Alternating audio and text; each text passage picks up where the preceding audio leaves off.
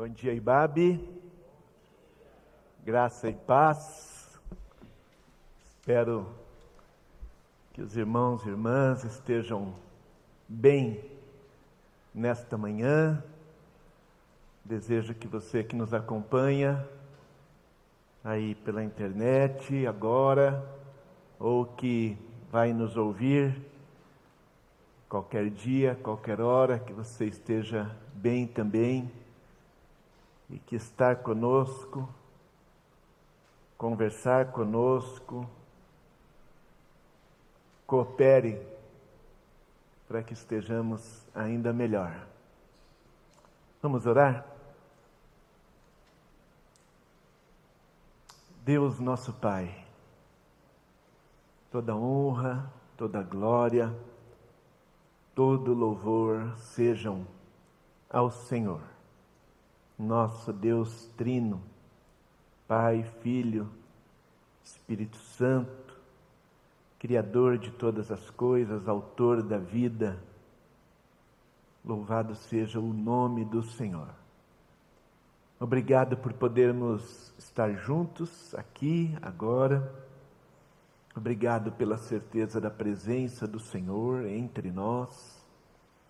Obrigado pela tua palavra Obrigado por termos em mãos as tuas palavras e que o teu Santo Espírito, teu Santo Espírito, semeie em nossos corações a palavra que temos em nossas mãos. Em nome de Jesus. Amém. Amém. Queridos, por gentileza, abram as suas Bíblias no Evangelho de Jesus, escrito pelo Marcos, Evangelho de Jesus, segundo Marcos, no capítulo 10. Quero ler junto com você para nossa breve reflexão a história que se encontra no versículo 46. 46 a 52, Marcos 10, de 46 a 52, nos conta essa história da cura de um cego em Jericó. Mas mais do que a história da cura de um cego em Jericó é um encontro. É um encontro que envolve muita gente. Envolve Jesus, envolve os seus discípulos, envolve uma grande multidão que seguia Jesus, e envolve esse cego. Eu creio que há algumas coisas aqui que podem ser motivo de reflexão para todos nós nessa história que, aliás, há poucas semanas o pastor Tiago Grulha, nosso querido Tiago, já conversou com a gente de uma forma muito abençoada. Se você não estava aqui ou se você não assistiu ainda, não ouviu, você precisa ouvir, você precisa ouvir, refletir sobre a importância do seu grito, a importância do seu grito. Escute, escute, pastor Tiago Grulha. Texto diz assim, versículo 46. Então chegaram a Jericó. Quando Jesus e seus discípulos, juntamente com uma grande multidão, estavam saindo da cidade, o filho de Timeu, Bartimeu, que era cego, estava sentado à beira do caminho pedindo esmolas. Quando ouviu que era Jesus de Nazaré, começou a gritar Jesus, filho de Davi, tem misericórdia de mim. Muitos o repreendiam para que ficasse quieto, mas ele gritava ainda mais: Filho de Davi, tem misericórdia de mim. Jesus parou e disse: Chamem-no. E chamaram o cego. Ânimo, levante-se, ele o está chamando. Lançando sua capa para o lado, de um salto, pôs-se em pé e dirigiu-se a Jesus. O que você quer que eu lhe faça? perguntou-lhe Jesus. O cego respondeu: Mestre, eu quero ver. Vá, disse Jesus, a sua fé o curou. Imediatamente ele recuperou a visão e seguiu Jesus pelo caminho.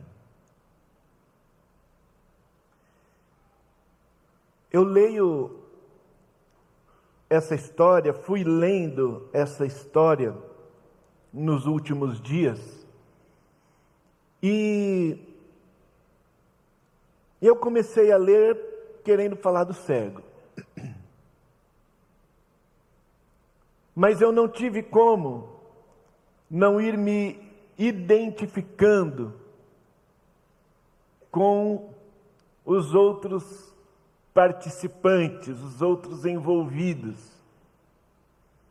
nesse acontecimento, nesse evento narrado na Bíblia para nós. A começar pelo próprio Jesus. Porque quando o texto diz, quando Marcos escreve, que Jesus estava saindo da cidade de Jericó, é importante a gente entender de onde Jesus está vindo, para onde Jesus está indo, e com o que Jesus está lidando. Porque Jesus, assim como todos nós, o tempo todo ele lidava com a sua realidade, com aquilo que estava acontecendo na sua vida, na sua própria vida. E no caso desse momento da vida de Jesus, há pelo menos duas coisas acontecendo muito importantes e que certamente mexiam muito com Jesus. Primeiro, ele está vivendo um momento de grande popularidade. Ele está em Jericó, ele já está, está, portanto, na região da Judéia, mas ele saiu da Galiléia para ir para Jerusalém e tem uma multidão acompanhando. Nesse exato momento aqui, provavelmente boa parte dessa multidão são moradores ali mesmo de Jericó, que vão acompanhá-lo uma parte do caminho, talvez alguns vão voltar para casa. Mas outra parte dessa multidão é gente que vem seguindo Jesus desde a Galiléia. Desde a Galiléia. Nesse trajeto que Jesus está fazendo, ele já andou aqui para você entender nesse percurso até Jerusalém, que daria aí entre 160, 180 quilômetros, uma viagem a pé. Ele já caminhou uns 140 quilômetros.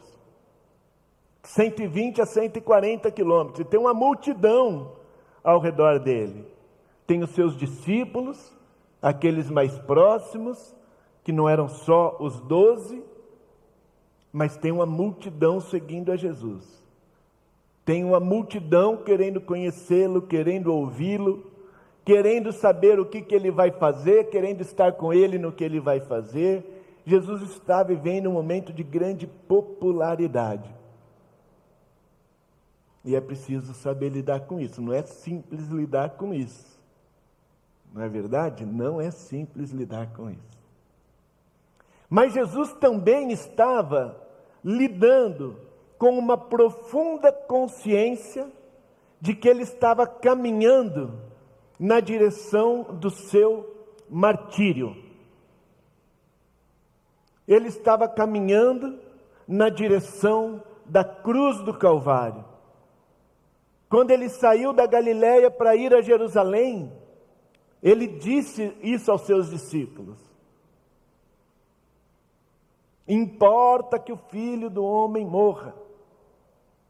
Eu vou para Jerusalém. Jesus sabia para onde ele estava indo, Jesus sabia ao encontro de qual experiência ele estava se dirigindo. Ele estava num caminho que iria levá-lo a sofrimento, a dor, a abandono, rejeição, tortura, escárnio.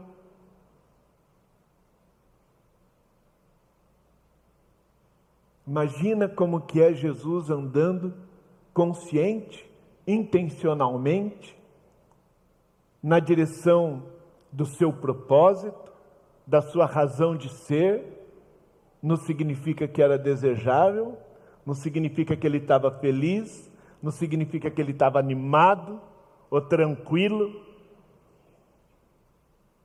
Ao mesmo tempo, rodeado por aquela outra alternativa, que era em vez de se entregar à cruz, se entregar à popularidade se deixar acolher por aquela multidão e desfrutar simplesmente daquilo. Jesus está andando lidando com isso. E ele é seguido por uma multidão com a qual eu me identifiquei muito também.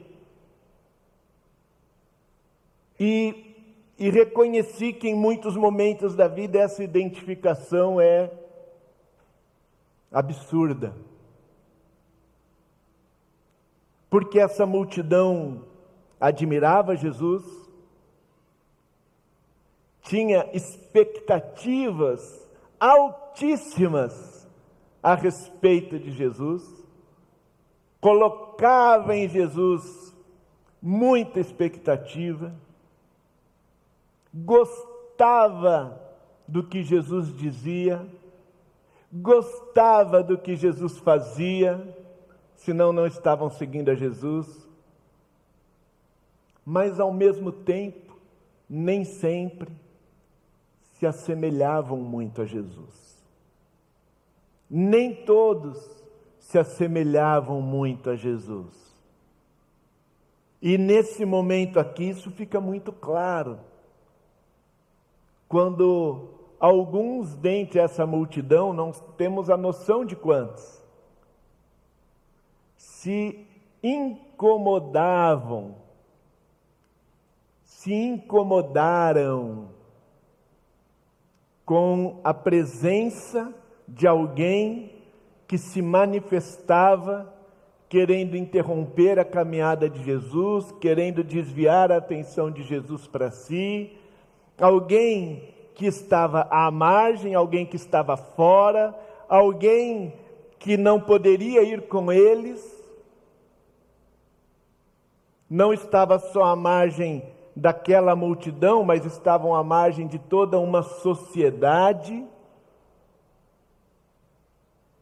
E diferentemente de Jesus, que estando a caminho do seu martírio, estando lidando com aquela popularidade, tem ouvidos para ouvir o grito daquele homem, e mais do que isso, tem disposição de alma, tem disposição de agenda. Interessante isso, né? Disposição de alma sem disposição de agenda.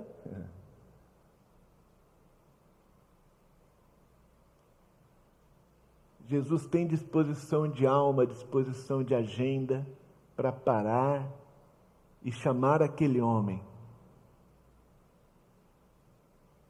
Não necessariamente estar seguindo a Jesus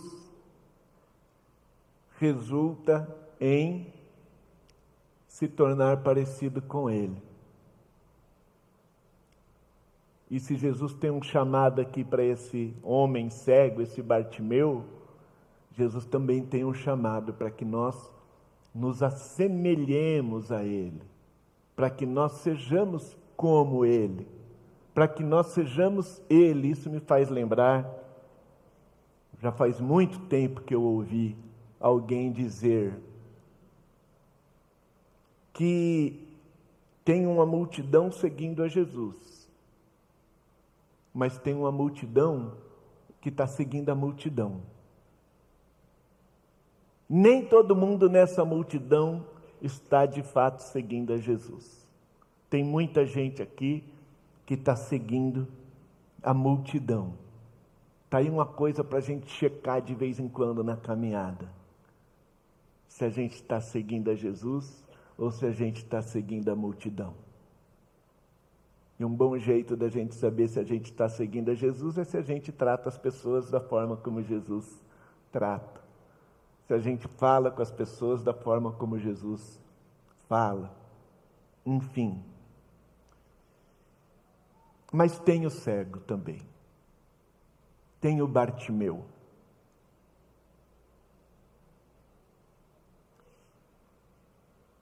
E o Bartimeu era cego. Ele estava sentado à beira do caminho, pedindo esmolas. Ele era cego, ele estava sentado à beira do caminho pedindo esmolas. Ele não ia para nenhum lugar, não voltava. Ele estava com uma capa, você percebe isso? Que lá no fim ele joga de lado a capa. Ele estava envolvido com uma capa, sentado, eu fico tentando imaginar, pode ser que tivesse só a mão dele estendida para fora daquela capa, pode ser que nem isso, pode ser que só tivesse ali uma vasilhinha, um chapéuzinho, para as pessoas colocarem a esmola. Pode ser que o Bartimeu ficasse pedindo, dizendo: uma esmola, uma esmola, por favor, uma esmola, uma esmola pelo amor de Deus, uma esmola pelo amor de Deus. Mas pode ser que o Bartimeu, sentado na beira do caminho com essa capa, já nem falasse mais. Porque a cena dizia tudo. Quem vê um homem cego sentado com uma vasilhinha na frente, com uma moedinha ali dentro, já sabe, já sabe o que fazer, já sabe por que aquele homem está ali. O Bartimeu ele tinha uma limitação.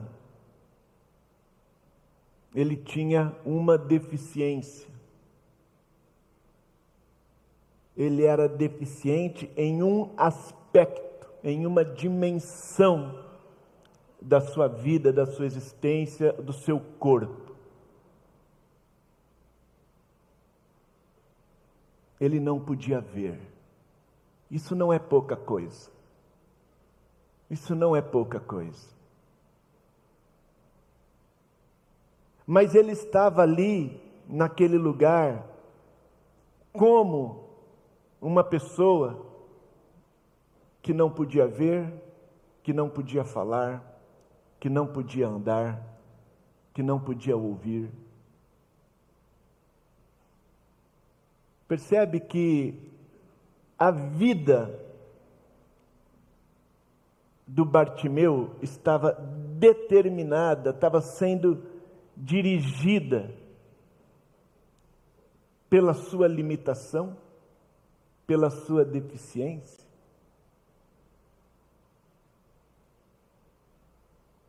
Você percebe que ele tinha muitos recursos nele, dele, que ele poderia usar, mas ele não estava usando. Isso chama a sua atenção? Você se identifica com isso?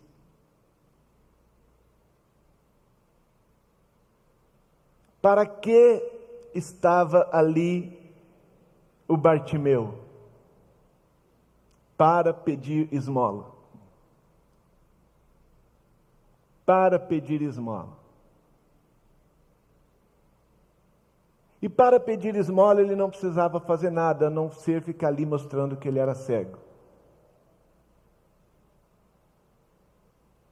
Ele usava todas, todos os seus recursos, todas as suas forças, toda a sua inteligência, toda, tudo que ele podia usar, ele usava para mostrar que ele era cego e precisava de uma esmola. Tudo o que o Bartimeu queria era uma esmola.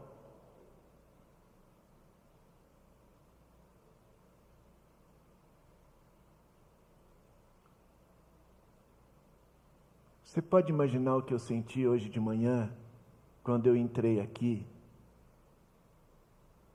e fui surpreendido com o nosso irmão Eduardo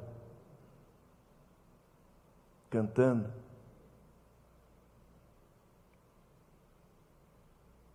Eu não sei se deu para você ver daí onde você está que o nosso irmão que estava aqui, que fez um solo, e eu entrei bem na hora do solo dele. É cego.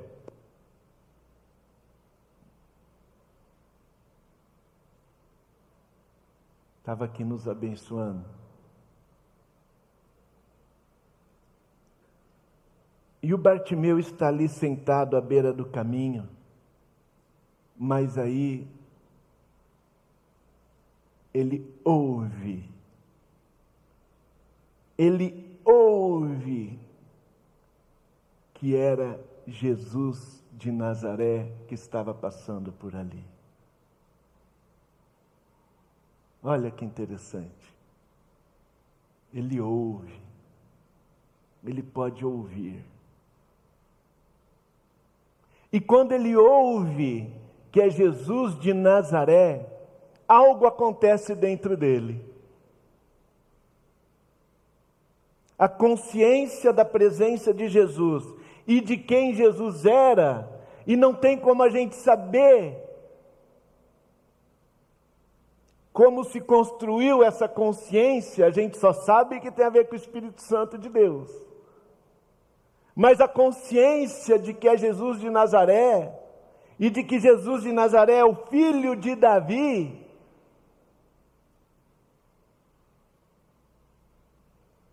faz com que ele comece a gritar.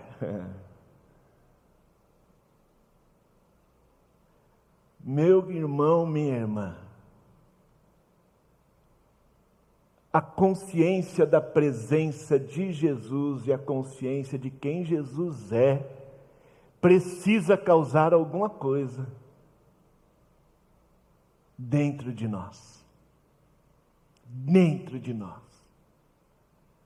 O que causa em você a consciência da presença de Jesus de Nazaré, filho de Davi, Rei dos Reis, Senhor dos Senhores, nosso Salvador?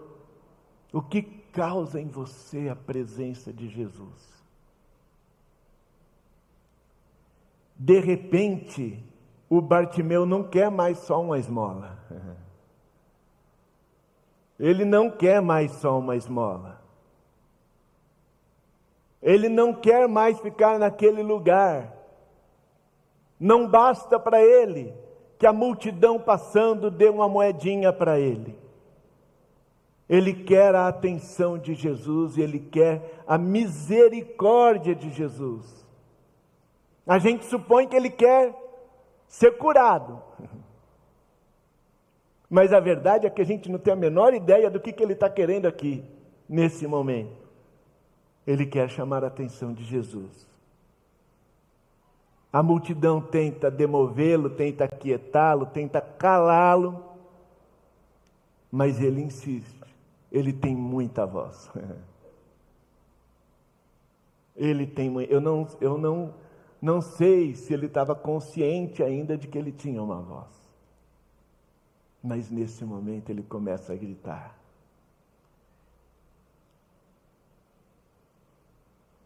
E eu acho muito interessante que Jesus não vai lá. Jesus não vai lá. Jesus diz: chamem-no. Chamem-no. E eu penso que quando Jesus diz chamem-no, ele está fazendo duas coisas. Primeiro, ele está dizendo para a multidão: Ó, oh, não é assim. Eu não sou assim. Não é isso que eu quero de vocês. Olha, vocês que estão querendo que ele se cale, eu quero que vocês o escutem. Eu quero que vocês o encontrem. Chamem-no. Mas a segunda coisa que Jesus está dizendo, fazendo, é dizendo para o Bartimeu: Ei, Bartimeu, você tem perna.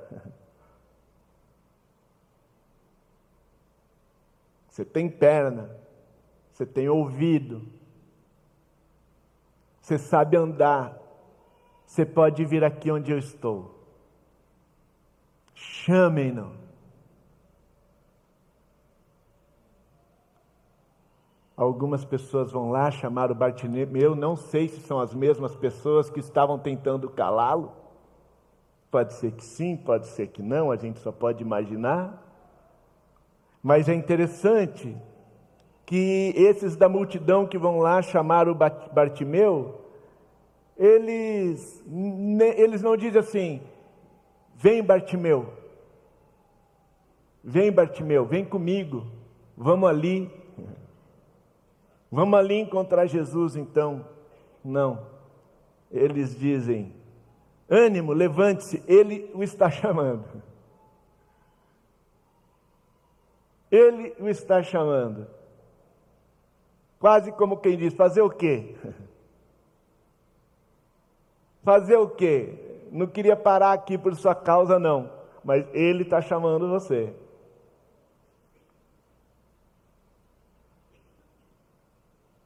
Estar na multidão que segue a Jesus não é necessariamente estar seguindo a Jesus de verdade. E o Bartimeu lança sua capa para o lado, os braços funcionavam também. Os braços estavam bons. Lança sua capa para o lado. De um salto, põe-se em pé. Pensa isso de um salto, põe-se em pé e dirigiu-se a Jesus e anda.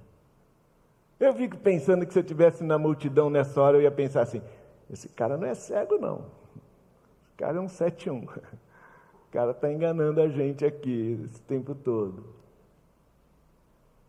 O Bartimeu tinha recursos, e a primeira coisa que Jesus mostra para ele é a sua limitação, o problema que você está vivendo, a dificuldade que você tem, não precisa determinar tudo na sua vida. Não precisa determinar tudo na sua vida. Você pode fazer escolhas.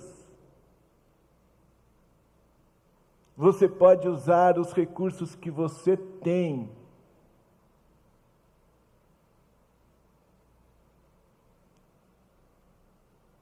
Para buscar, buscar a vida mais abundante possível para você. O que você quer que eu lhe faça, Bartimeu? O que você quer que eu lhe faça, Bartimeu? Eu aprendi recentemente ouvindo um irmão nosso, pastor Daniel Guanais, que quando Deus nos faz perguntas, não é porque Ele está querendo saber alguma coisa, Deus sabe tudo. Quando Deus nos faz perguntas, ele está nos questionando, nos provocando a uma reflexão a respeito da nossa vida. Porque é muito fácil a gente sentado aqui lendo esse texto pensar assim: uh, é óbvio que ele queria ser curado. Mas talvez Jesus esteja falando para ele: então, Bartimeu, o que você quer? Porque do jeito que você escolheu viver, parece que a coisa mais importante para você é continuar cego. Poder ficar sentado aí, se lamentando da vida, escondido, enrolado numa capa, aguardando que alguém faça alguma coisa por você. O que você quer que eu te faça? Você quer que eu faça um, que eu levante uma oferta para você agora na multidão? Você quer que eu peça para todo mundo dar uma, uma esmola? Resolveria a sua vida. O que você quer?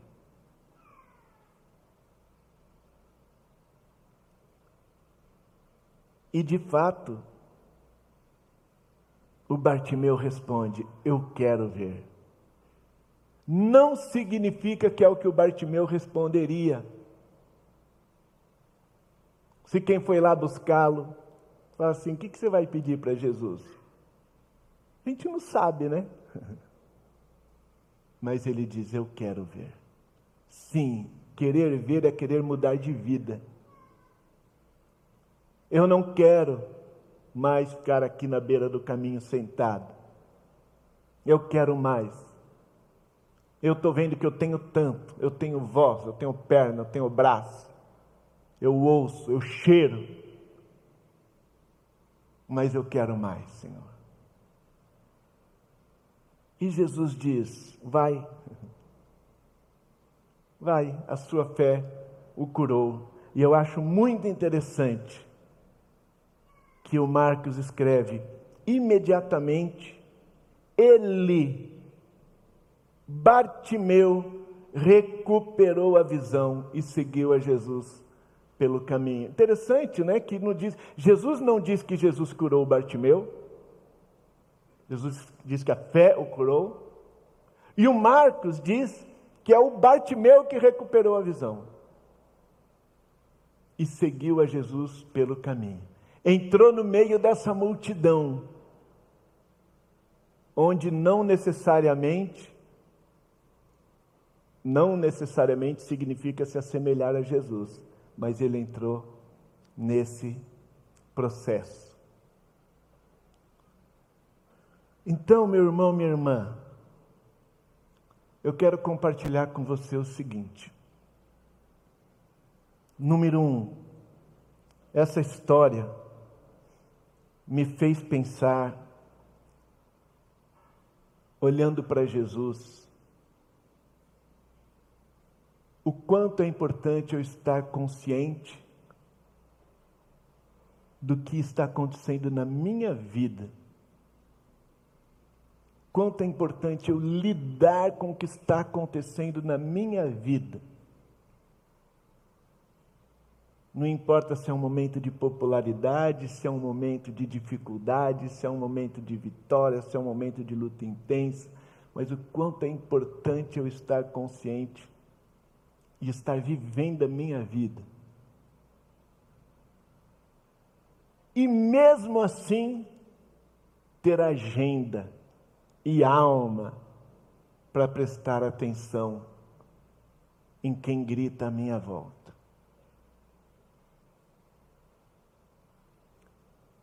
Segundo, ler essa história me desafiou a considerar muito importante prestar atenção todos os dias. Se no meio da multidão, porque no meio da multidão eu sei que eu estou, ninguém duvida. Mas se no meio da multidão eu sou um que está se assemelhando a Jesus, ou se eu pareço cada dia mais parecido com a multidão se eu sou cada dia mais parecido com a multidão.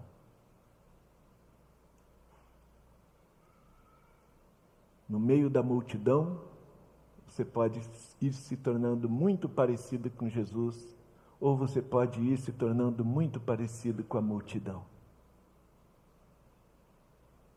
E número três,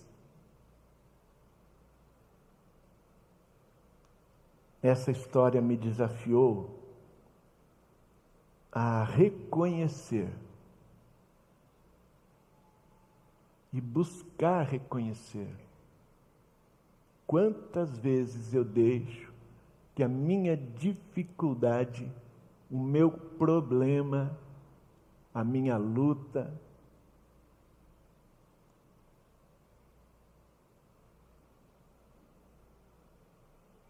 afete profundamente influencie determine a escolha que eu faço de como vou viver, de como vou estar nesse mundo, nesse lugar onde eu estou. E eu compartilho com você essas três reflexões e convido você a orar agora. Curve a sua cabeça, por gentileza, feche seus olhos. Você sabe que momento você está vivendo? Você está consciente? Você está acolhendo? Você está acolhendo as dores, as alegrias desse tempo, você sabe o que está acontecendo na sua vida, o que você está vivendo. Você está de fato vivendo a sua vida.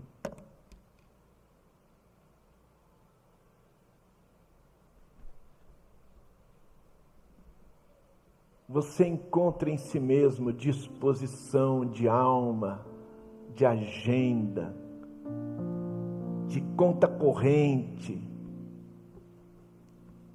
para dar atenção a quem grita ao seu lado, às vezes muito perto de você.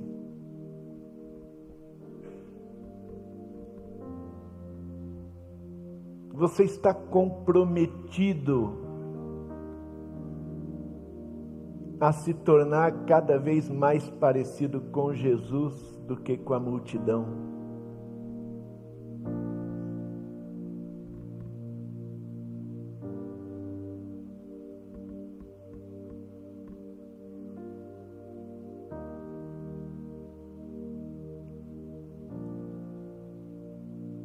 E a sua vida na sua vida você está usando aquilo que falta? Ou você está usando aquilo que você tem? Você está vivendo a partir do que você não pode, não consegue, ou você está vivendo a partir do que você pode, do que você consegue, do que você sabe? Você está terceirizando ou você está se responsabilizando pela sua vida?